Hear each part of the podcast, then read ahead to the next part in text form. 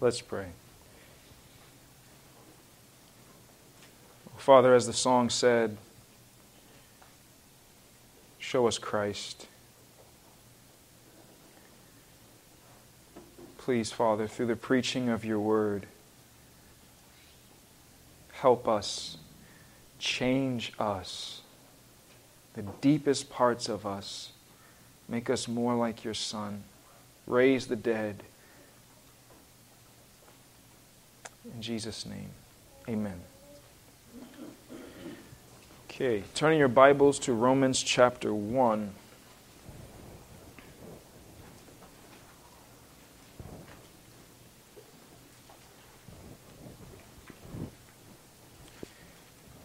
Romans chapter 1, verse 8.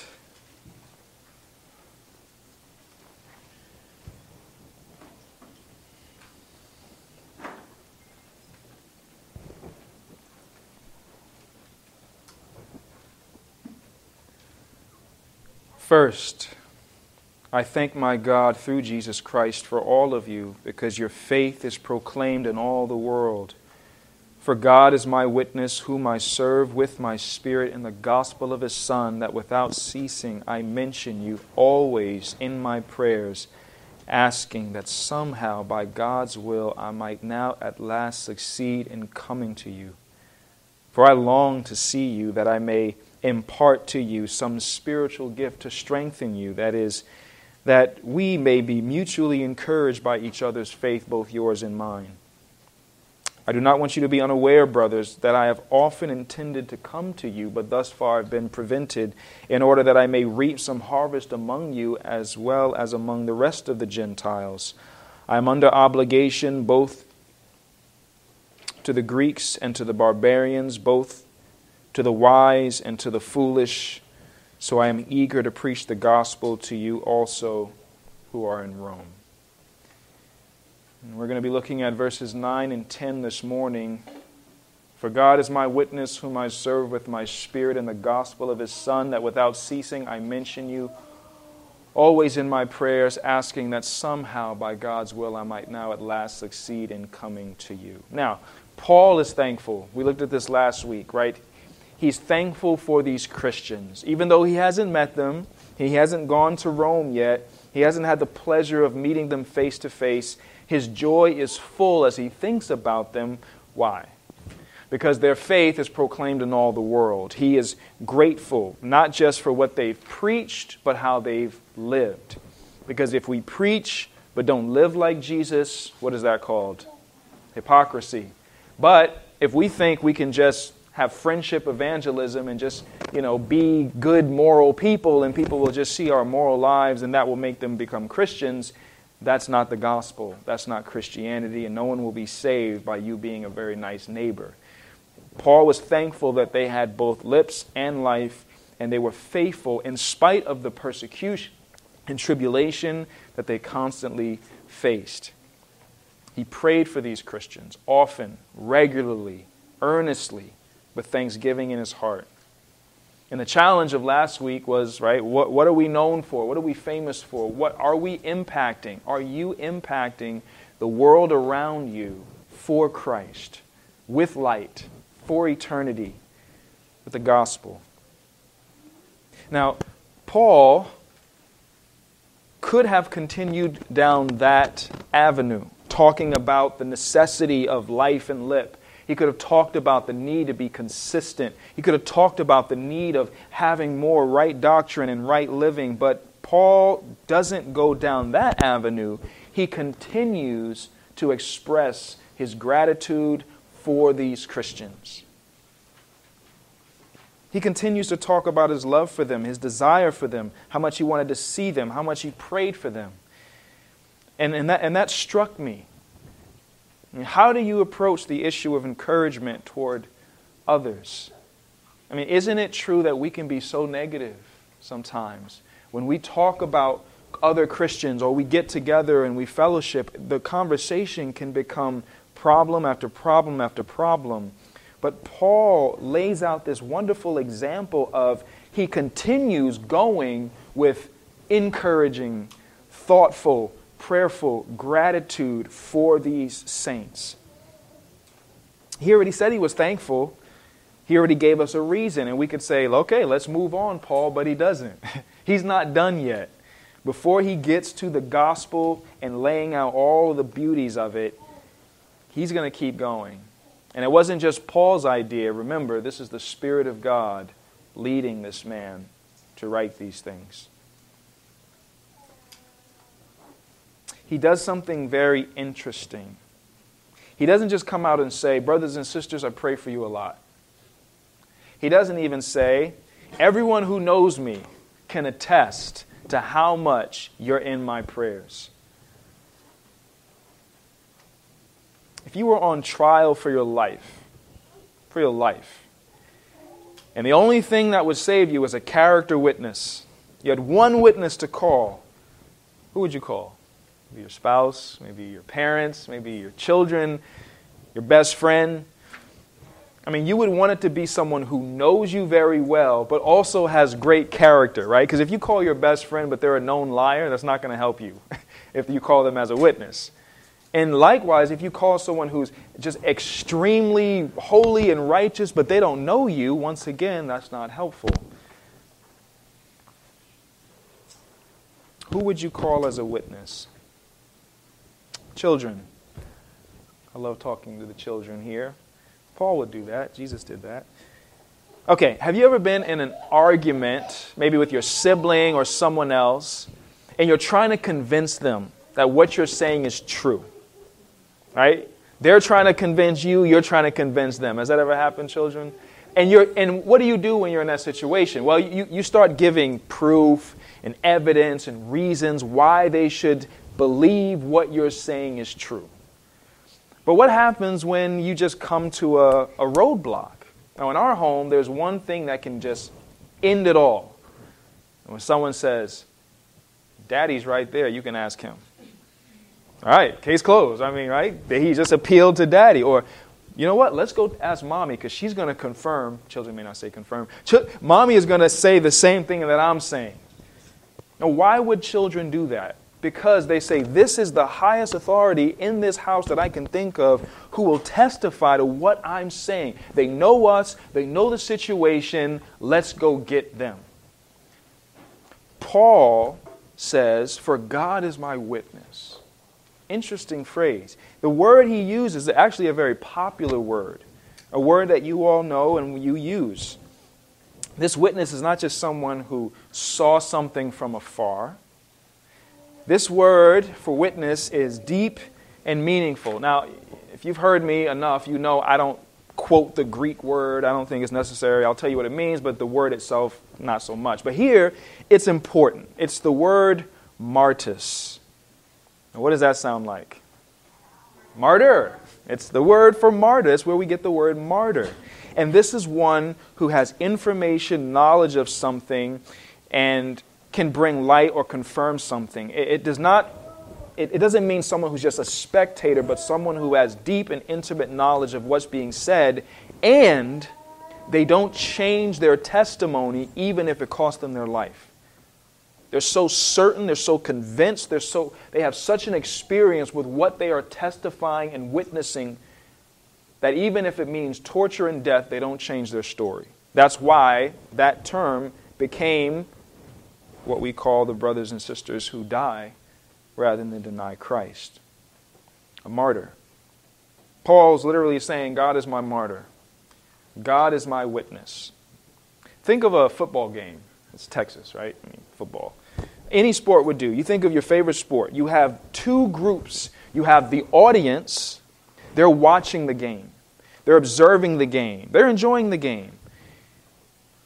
But then you have the players. Then you have the team itself, and that's a very different experience. That's what this word means. These witnesses are not just people watching things happen, they are in the game. They're testifying to what they know, what they've seen, what they have done. It's deeply meaningful and personal and impactful. Paul says, God is my witness. He doesn't call Timothy or Titus or Barnabas, he calls God himself as witness. Why? Because God truly knows Paul. He knows the situation, He knows his heart, He knows his life, He knows everything. The Lord God Almighty is the only witness who sees everything. I call this message God is your witness.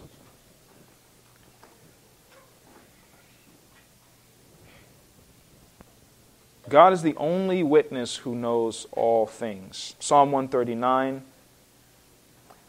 starting with verse 1, says this O Lord, you have searched me and known me.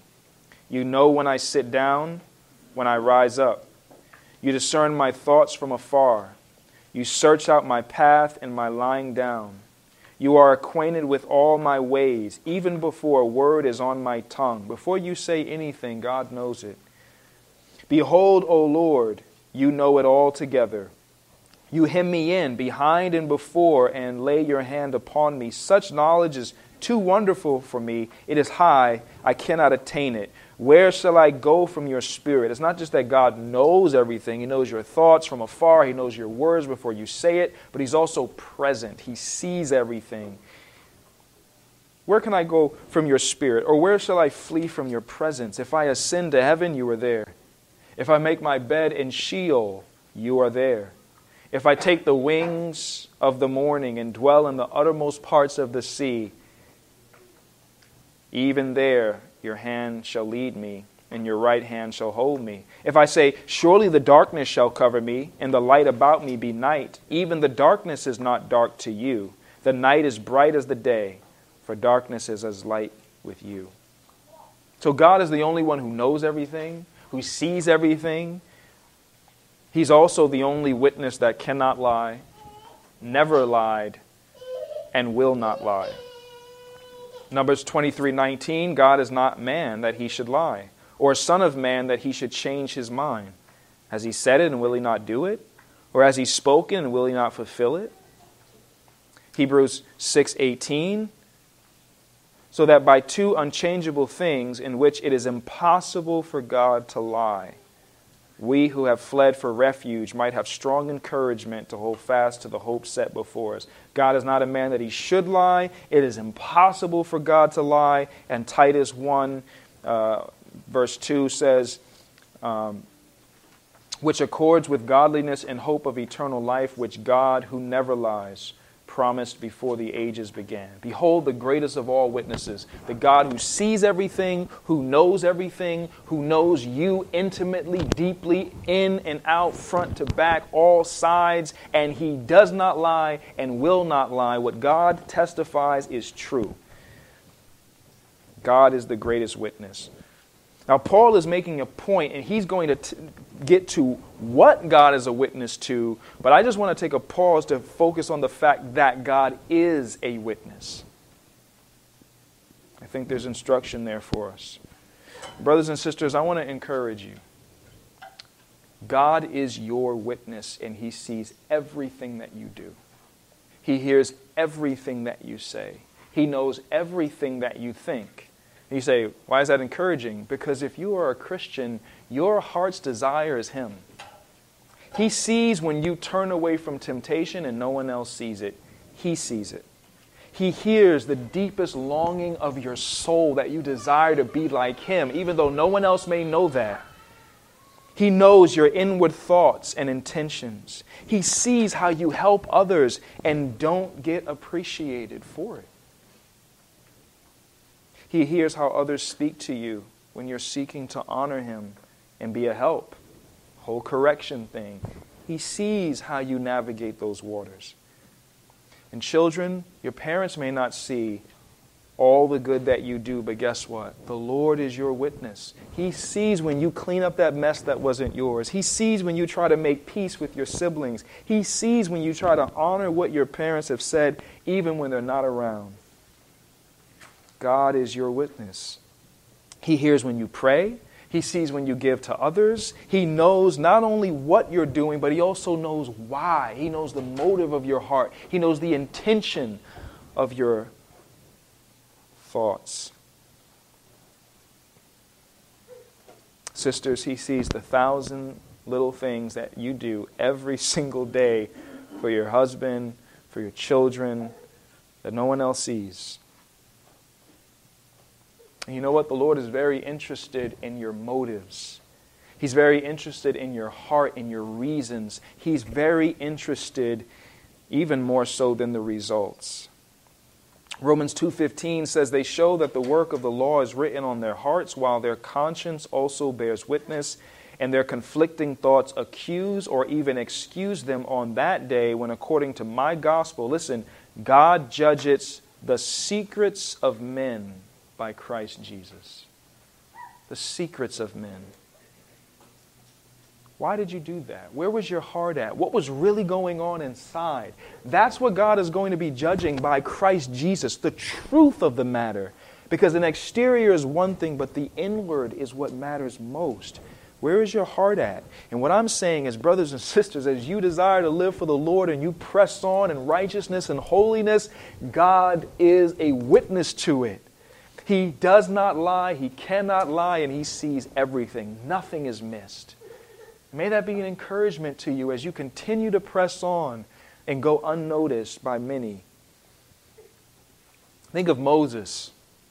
We could say he was a terrible leader. Look at all of his followers. The majority of the people who followed him perished, rebelled.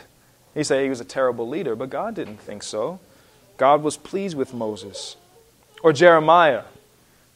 I mean, would he be a wonderful preacher? Look at all the people he preached to. None of them listened to him. They didn't repent. And yet the Lord was pleased with Jeremiah. Why? Because their hearts, their intentions, their thoughts, their efforts were all for Him, regardless of the results. And God sees that. He's a witness. He knows what you're going through.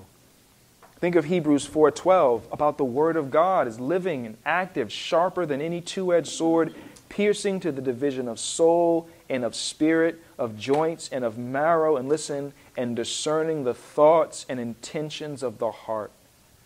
And no creature is hidden from his sight, but all are naked and exposed to the eyes of him to whom we must give account.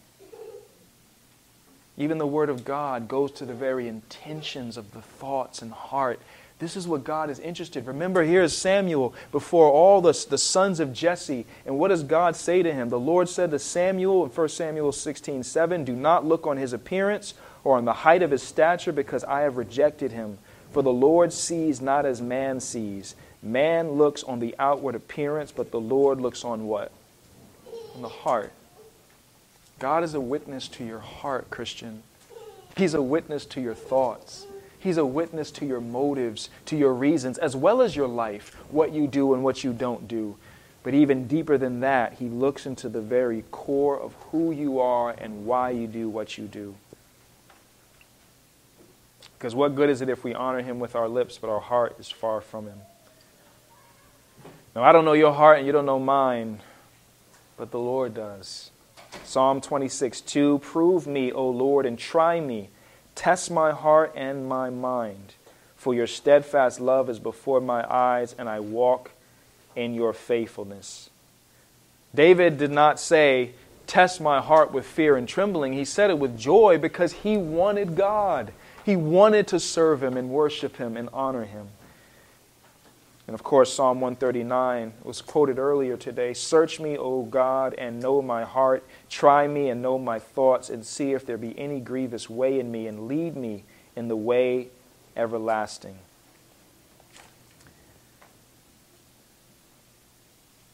You see, the deeds are tested by the heart, but the motive by the intention. Now, many people may misunderstand your actions, misinterpret your your, your, your deeds and maybe even attack you for what you've done. And we want to be careful to not let our good be spoken evil of, but be of good cheer, brothers and sisters. God is your witness. He knows, He sees, He will vindicate you. And isn't this what Jesus was preaching in the Sermon on the Mount? When He said, When you give to the needy, do not let your left hand know what your right hand is doing, so that your giving may be how? In secret. And your Father who sees how? In secret will reward you. He sees. He sees. Matthew 6 6, when you pray, go into your room, shut the door, pray to your Father who is in secret, and your Father who sees in secret will reward you. Matthew 6 17. When you fast, anoint your head, wash your face, that your fasting may not be seen by others, but by your Father who is in secret. And your Father who sees in secret will reward you. You think Jesus is trying to get a point across by the repetition. God is in secret, He sees in secret. And what you do in secret, the Lord knows, and He will vindicate you. He will reward you. Even if everyone else doesn't see it, doesn't recognize it, doesn't appreciate it, God is your witness. Be of good cheer. Your reward is coming. Remain faithful. But every coin has two sides, doesn't it?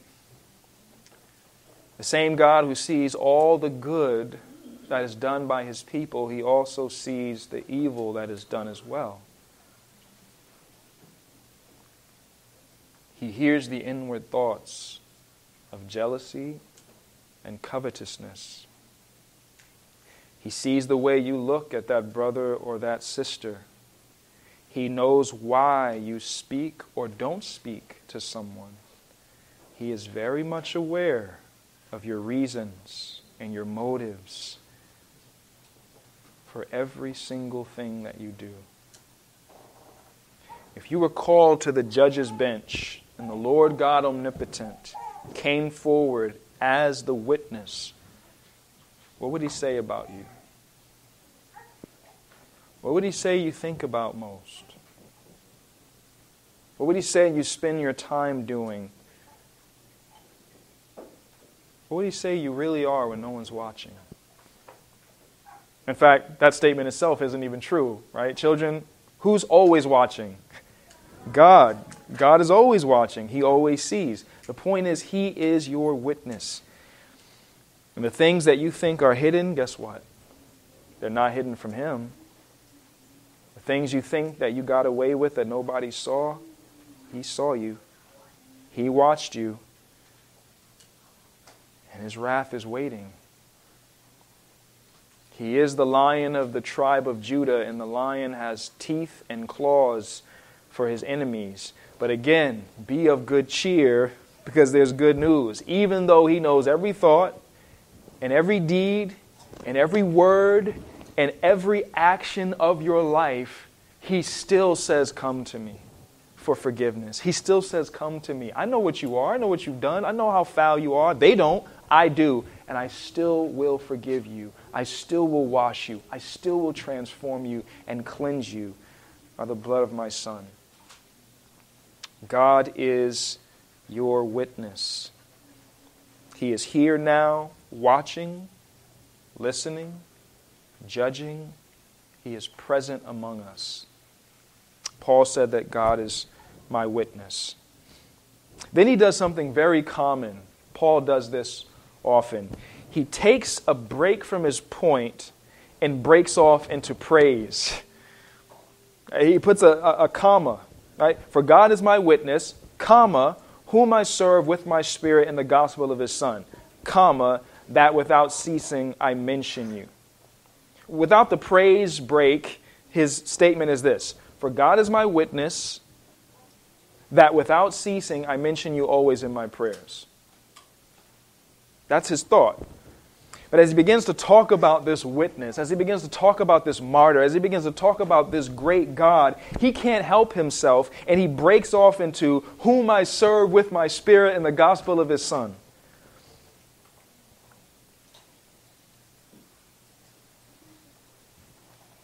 Have you ever been eating something that is so good that as you're talking to someone, you, you just can't continue your speech? You just have to comment on how good the food is?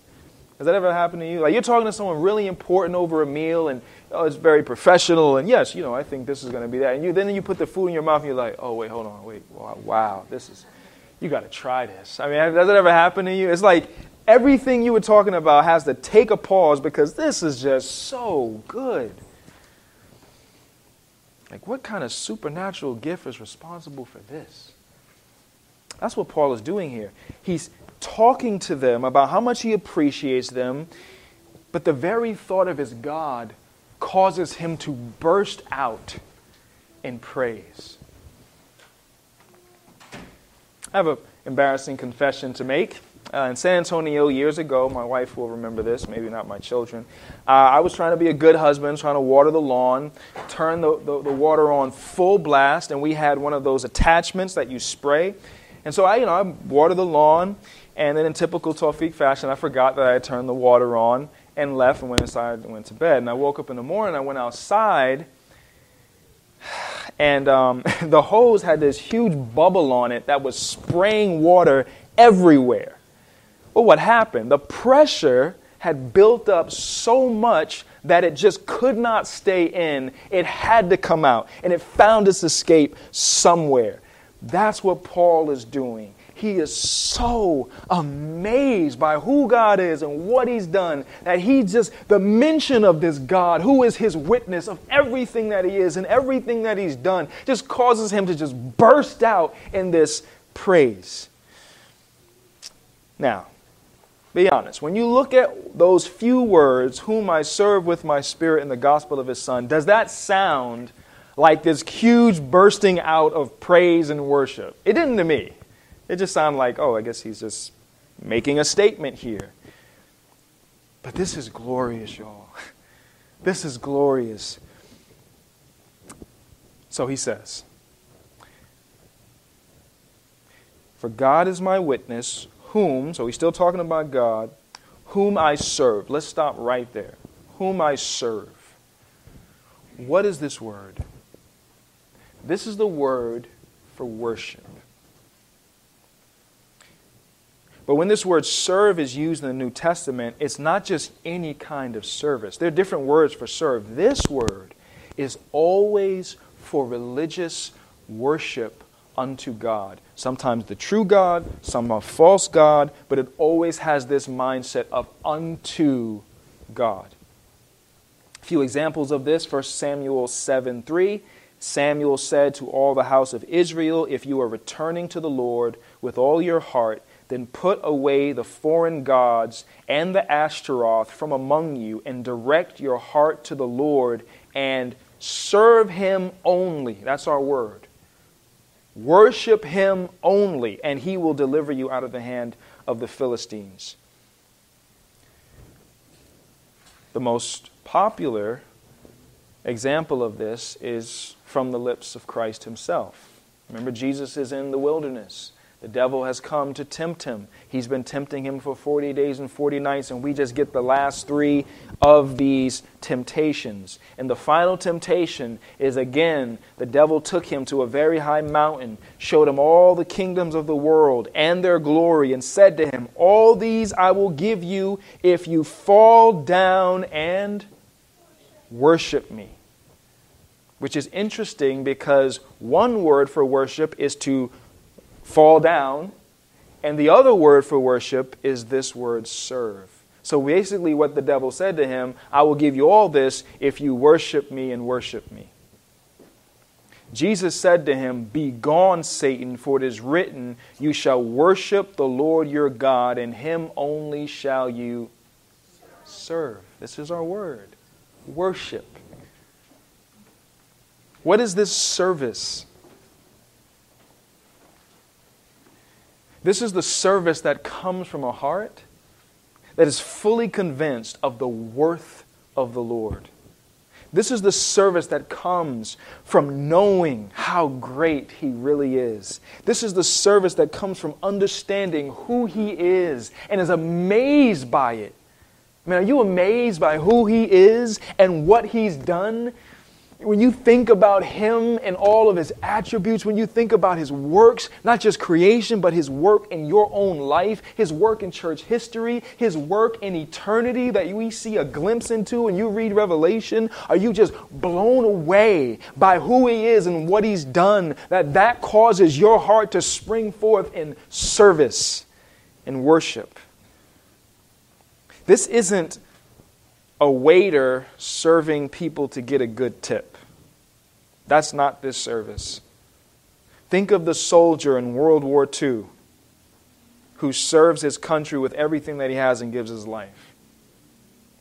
Think of the starving mother who holds the infant to her chest as she gives the last bit of strength and energy so that that child can live as she dies. This is the kind of service that we're talking about deep, meaningful, everything in you, giving it to this one cause and this one purpose. And Paul says, For God, who is my witness, whom I serve, whom I worship, This is the service that Paul spoke about in Acts 26. Verse 5 They have known for a long time, this is Paul speaking, if they are willing to testify that according to the strictest party of our religion, I have lived as a Pharisee. And now I stand here on trial because of my hope in the promise made by God to our fathers, to which our 12 tribes hope to attain and get it as they earnestly worship, serve, night and day. And for this hope I am accused by Jews, O king. Have you believed the lie that worship is music? That worship begins when the song starts and it ends when the lyrics are complete? Have we believed the lie that worship is just relegated to this one area of life when we are commanded to worship the Lord our God with all of our lives and everything we have, and we're not singing 24 hours a day? And if worship is just song, then most of your life you're not worshiping. Worship is so much more than that. It is service, full, total, complete, absolute, dedicated service. And then he says, Whom I serve where? In my spirit. What is that? What does that mean? What does he mean by spirit? This is the, the power by which a human being feels, thinks, wills, decides. In fact, it can be said that your spirit is you. It is everything that you are. It's your heart, it's your mind, it's your will, it's your emotions, it's your desires, it's your treasures, it's your body, it's all that you are. So, what Paul is saying as he thinks about God is my witness, and then he says, Whom I worship with everything that I am, down to the smallest molecule, I give him everything that I am. That's what Paul just breaks out and does because he's blown away. I mean, can you hear the water spraying everywhere now? This God that Paul was talking about was his God. Remember, he said, My God. He said it earlier. God was not a theory to him. God was not a thing or a it. He wasn't the man upstairs or the big man over there. He wasn't just God in a theory or cloud. No, God was personal. He was everything. He loved him. He loved God. And he served him with every single molecule of his being. He was his very life and breath and everything. Like we sang, all I ever need is found in thee. It's so easy to sing that, but do we live it? Is that your life? Is that your testimony? Are you impacted? Are you impressed? Are you blown away? Are you moved? Are you amazed by his glory and his person as you think about him? Paul was. You got to think of the, of the comparison, the contrast uh, the religions of Paul's day, just like the religions of our day. Oh, they did many things. They had rituals and they had routines and they had practices and sacrifices and all of it. But how did they worship? Was it from the Spirit? Was it from everything that they are? Or wasn't it just duty? Last week, Reformation Day, uh, we remember the great work that God did in that German monk. What was his name? Martin Luther, right? Well, remember, Martin Luther was a very faithful and diligent monk seeking to have relationship and peace with God through his religious activities. Listen to what he said about worshiping God not from the Spirit, not from everything that he was, because of a love for who God was.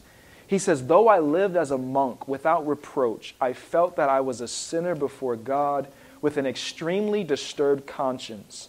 I could not believe that anything that I thought or did or prayed satisfied God. You think you could worship God with all of your spirit and being if that is your mindset? If that's the relationship?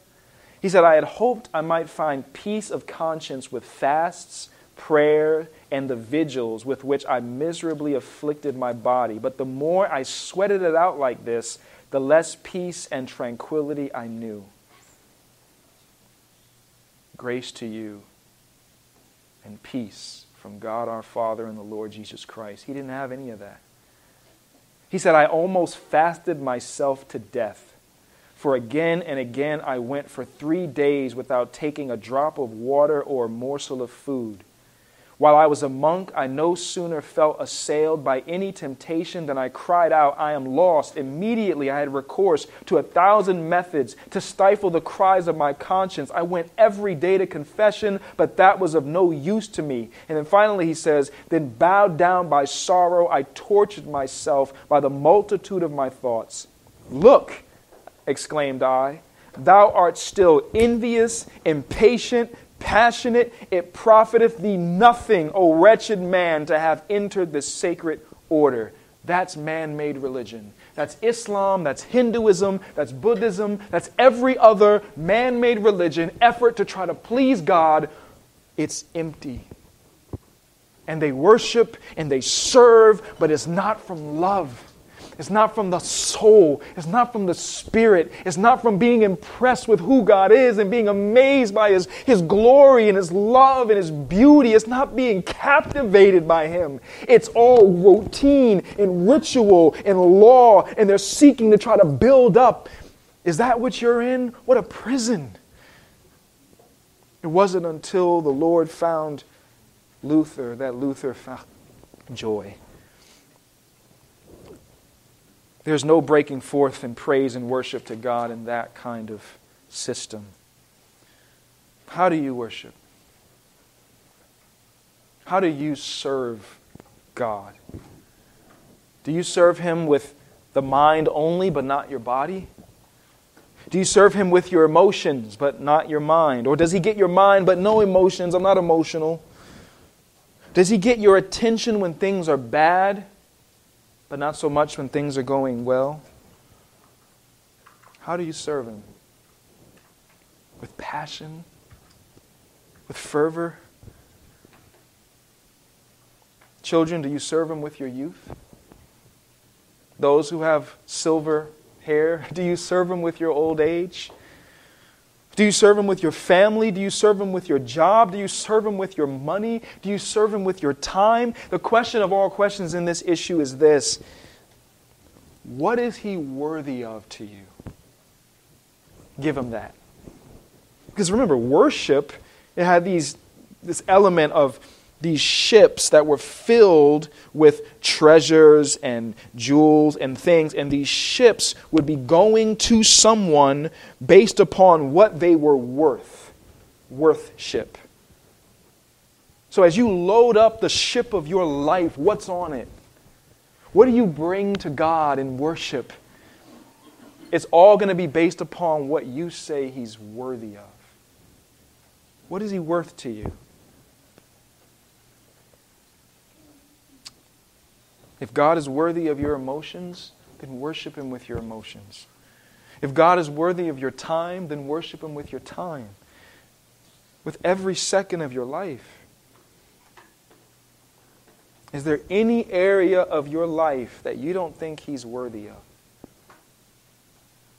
Is there any place in your heart, in your entertainment, in your family, in your leisure, in your job, in your finances, in your dreams that you don't worship Him with. Jesus taught us the only proper way to think about worshiping God. Matthew 13 44. The kingdom of heaven is like treasure hidden in a field, which a man found and covered up. Then in his joy. He sells all that he has. Why? So that he might buy that field. What does this communicate? He's worth more than everything I have combined. Everything that I've worked my whole life in. He tells the parable after that about the, the one who's a fine merchant of pearls, who was an expert at pearls. He spent his life collecting pearls, but then he finds one pearl of great price. And he says, This pearl is worth more than my life's work.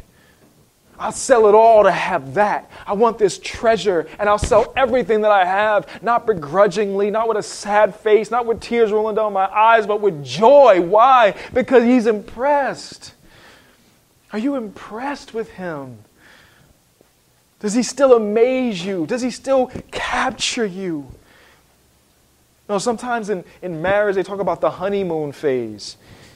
You know, and you're like, oh, we're dating or we're courting and we're newlyweds. Like, oh, I can, you know. But then as life gets hard and you kind of like, you see each other, hey, what's up? It's like, that's not how it's supposed to be, right? Like, you want to continue to kindle that fire. Well, the reality is sometimes in Christianity, you're a new believer and it's like everything is God like that song, you know, everything that I think I see becomes a Tootsie Roll to me. I, everywhere you look, you see him. He's everywhere. He's in everything. You see a flower and you think, look at the genius of God. Look at how He made this. It's beautiful. The texture, the smell, the color, the diversity. Lord, you did this and you put it here for me to see it, to worship you. Thank you. Like you could spend an hour just focusing on a glass of water. Lord, you did this. You created water? Wow, you're blown away. But as you continue to walk with Him, do you know that the disciples, when they heard the women saying that Christ had risen from the dead, remember what they said? These sound like what? Silly myths, wives' fables. How do you go from being amazed by everything Jesus says to saying, this sounds like myth? The same thing can happen to us. We can cease being impressed by him. Paul was blown away and captivated by God. Now, what? What could make Paul, what could make anybody so committed that they say, everything I have and everything I am and everything I do is for you? What could convince him? What could make anyone surrender their will and emotions and their life for God? Well, what did it for Paul? Look at the next words. For God is my witness whom I serve with my spirit in what? In the gospel of his son. There it is. There it is. The good news of Jesus Christ was all that Paul needed to give everything to the Lord. I worship you with everything that I am. Why? Because of the gospel of your Son. I am blown away that you, the perfect and infinite one, would send your son to die for me. For me. For the likes of you, he would send his son. His son would obey the law and suffer the wrath of God. Me and my wife this morning, we were on the way here, we were just reflecting on what Paul said. He made him who knew no sin to become sin to become sin so that we could become the righteousness of God. That's what God did for you. Like Paul was amazed by that. He was blown away by that. That never stopped to amaze him. It never stopped to get his attention. And he could just be talking about that God is my witness, and he would just burst out, Whom I serve with all that I am, in the gospel of his Son. Angels Angels sinned only once. How many times have you sinned? They sinned once, they were condemned, never to be redeemed. How many times have you sinned? Angels only rebelled once. How many acts of rebellion have you committed against the God who made you, who is Lord of lords and King of kings, and rules upon the throne of all thrones? Angels are more powerful than you. They're more beautiful than you. They're more glorious than you, yet the Lord Jesus didn't come to this world to save a single angel. Not a single drop of blood was shed for any angel. The Lord Jesus didn't go through every commandment and obey them for an angel. He didn't go to the cross and suffer the agony and shame for an angel, but He did that for you. For wicked, rebellious, habitual sinners like you and me. That's who He came to save. Behold the motivation for Paul's heart of praise, the gospel. Behold your motivation, Christian, to give him everything, to surrender all. All.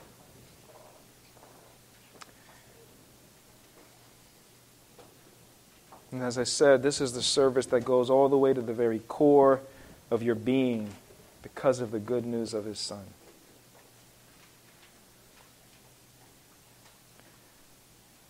You all know, like I do, that there are many churches who think that Christ is not enough to motivate people to worship God. So they need lights and fog machines, they need to bring in celebrities, they need to offer you a new car and a luxurious building. Not bad to have a nice building. But all Paul needed was Christ. What do you need? What do you need to worship?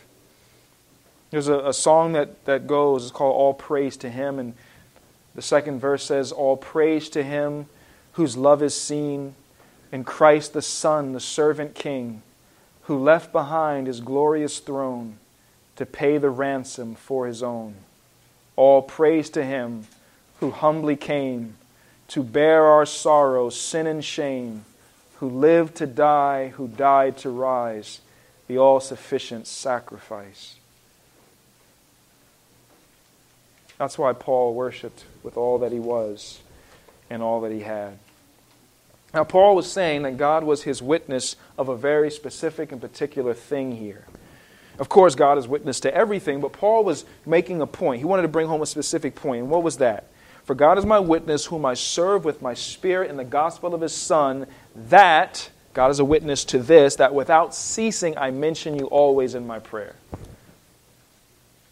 God was a witness to Paul's prayer life. He said, God knows how much I pray for you. Paul could say that he was constantly, says, without ceasing, I mention you always. Like, Paul, you just said the same thing. He said it negatively, without ceasing, and then positively, always. And that wasn't an empty statement. Remember, he just called down God as his witness to testify to the truth of his prayer life for these people. And those Christians in Rome needed constant prayer. They were under constant assault by the government. They were under constant attack by the Jewish authorities. They had all kinds of persecution and tribulation. There was temptation everywhere and suffering and troubles of all kind to give in on top of that, there was the demonic kingdom that wanted to destroy the church, and they would not spare that little flock. He knew. He knew that division and discord was just around the corner. He knew that pride, sexual sin, revenge, and all manner of other things was not an impossible thing for any of these believers to fall into. And so he prayed for them constantly. Think of the mix up of the church. They had slaves and masters in the same church. They had Jews and Gentiles in the same church, men and women in a time when that was not normal to be in the same church, and the rich and the poor in the same church. Paul knew this is a powder keg about to explode if God does not help. So Paul kept them in prayer, and God was a witness to the truth of this.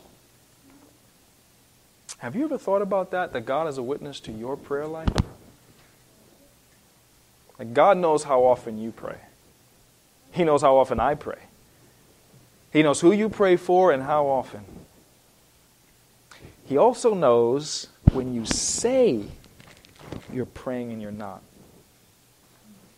He knows when you want people to think that you're more prayerful than you actually are. Have any of you told someone, praying for you.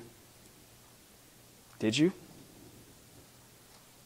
We get in these, uh, you know, signal groups and someone shares something and you put up the praying hands, praying for you.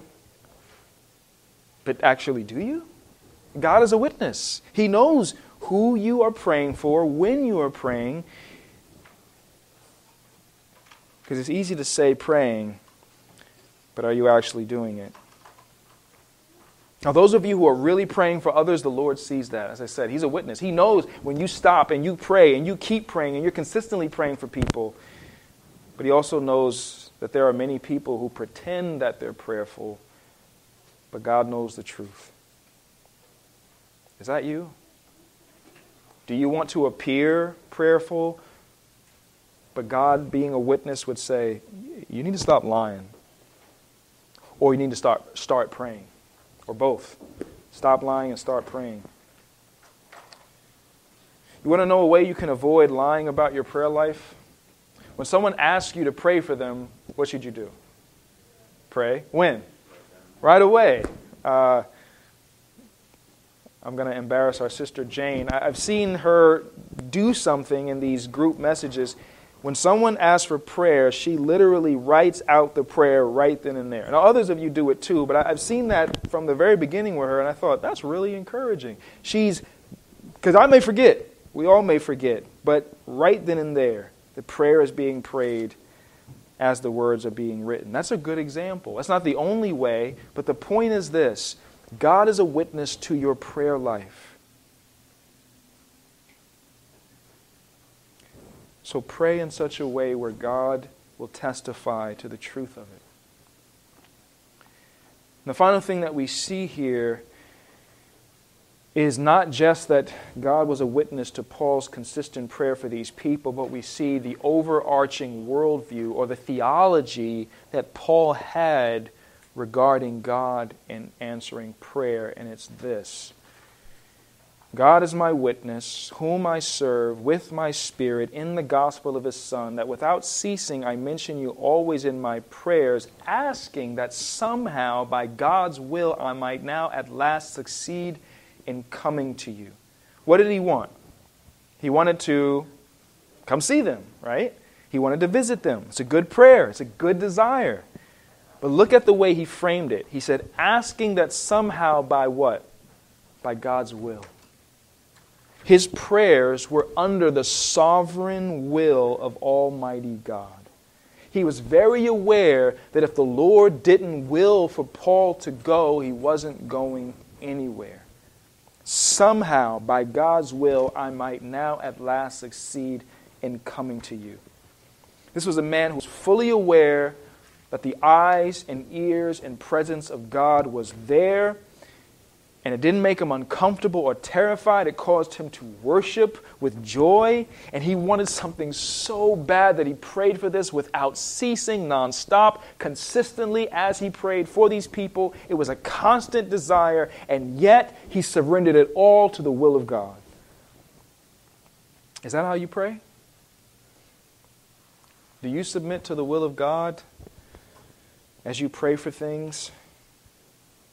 Or I guess a more challenging question is do you see the will of God as best? Because sometimes you want things and God says no. And that's the will of God. Paul wanted to see the Romans, but God said, not yet. For years.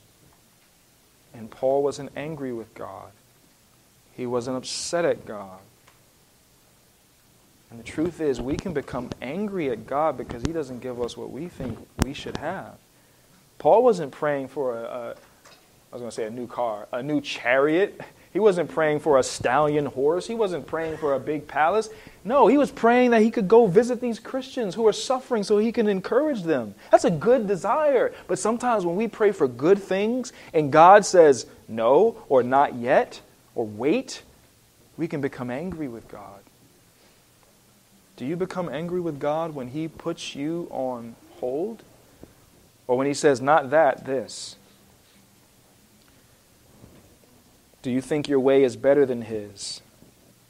It's easy to say no, but way that we deal with disappointment says it all, right?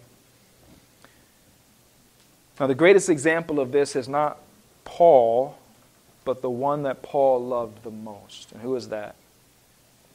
Jesus the Lord Jesus Christ. Luke 22 39.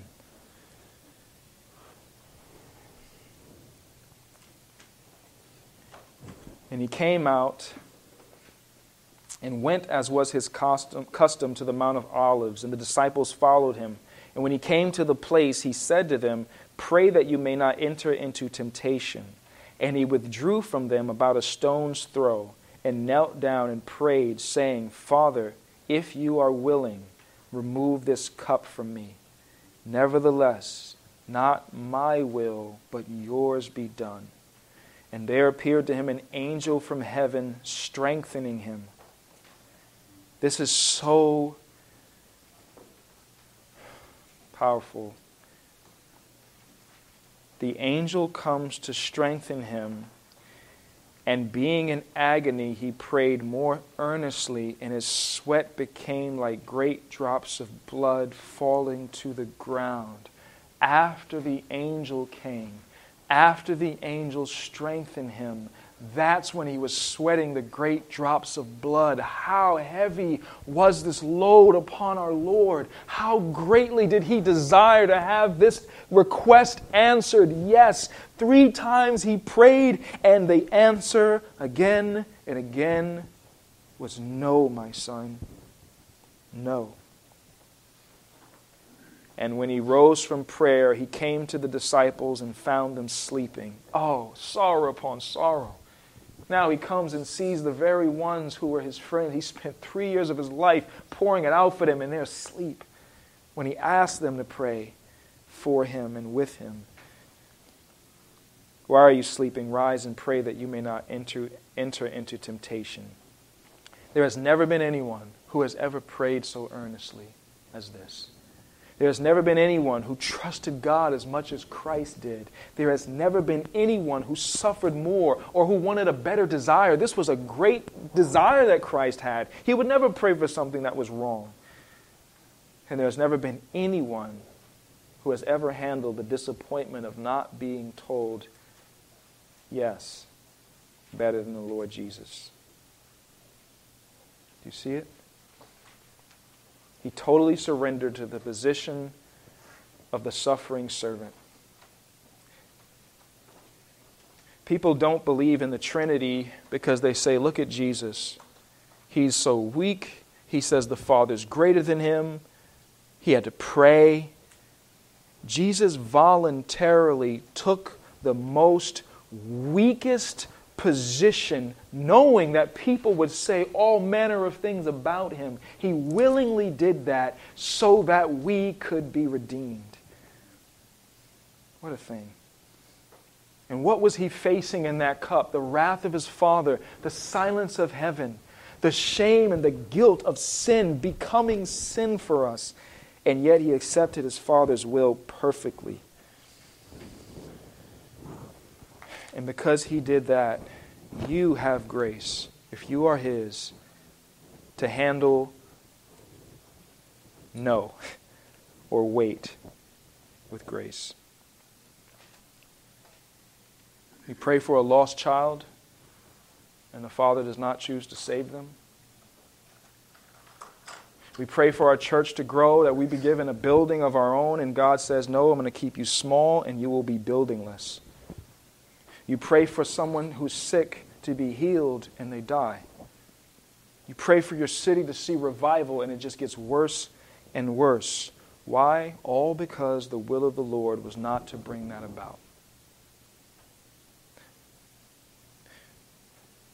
Remember, Paul kept praying. And he didn't say, well, if the Lord wills with unbelief, because that is something that people can say, right? Well, if the Lord wills, they don't really believe it. Paul kept praying this, and he kept praying it for years. And you know what? The Lord did answer his prayer. You know how he answered it? Acts 28 11. After three months, we set sail in a ship that had wintered in the island, a ship of Alexandria with the twin gods as a figurehead, putting in at Syracuse. We stayed there for three days, and from there we made a circuit and arrived at uh, Rhegium. And after one day, a south wind sprang up, and on the second day we came to Puteoli. There we found brothers who were invited to stay with them for seven days, and so we came to Rome. And the brothers there, when they heard about us, these are the brothers from the book of Romans, came as far as the forum of Apicius and three taverns to meet us. On seeing them, Paul thanked God. My prayers have finally been answered. And took courage. And when we came into Rome, Paul was allowed to stay by himself with the soldier who guarded him. The Lord finally answered Paul's prayer. Years later, how did he answer? Paul came as a prisoner, he came in chains years of praying without ceasing for the same thing to see them, to come to them, to help them. And God says, I'm going to give it to you. You're going to come and change. And how did Paul's life end? He was executed. Where? In Rome. Paul's prayer to come to Rome was the way he was going to die. He didn't know that. Have you ever thought about that? That you might be praying for something that will ultimately bring about the end of your life. So God is saying, wait, because He has more for you to do on this earth. He may answer your prayer in such a way that it comes with much suffering and pain and agony, as Paul was in chains, thrown into the Mamertine prison, there where all the sewage of Rome flowed, and they would once the, the, the, prison got crowded enough, they would open up the sewage and drown the prisoners in the filth of Rome. That's where Paul was imprisoned. You might be asking for something that he will eventually answer, but it may be in a way that comes with much pain and faith stretching circumstances. So the point is, brothers and sisters, as you pray, we don't know the secret will of the Lord, and we have to trust Him. He's a witness. He knows all. He knows what's best. He knows what's best for you. He knows how long you've wanted this. And when He says no, it's not because He's unkind to you, it's because His will is perfect and He is working out the things that will bring about His greatest glory and your greatest good.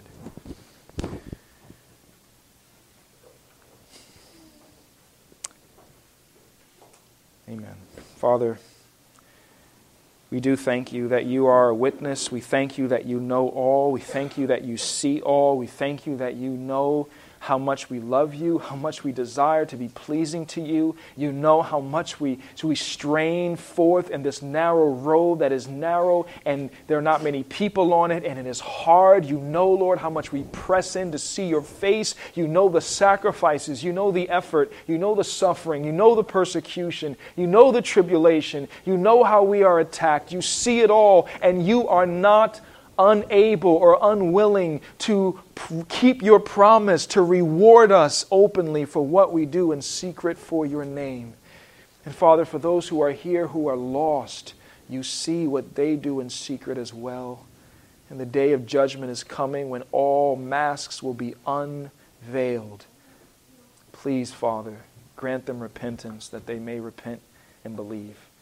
In Jesus' name, amen.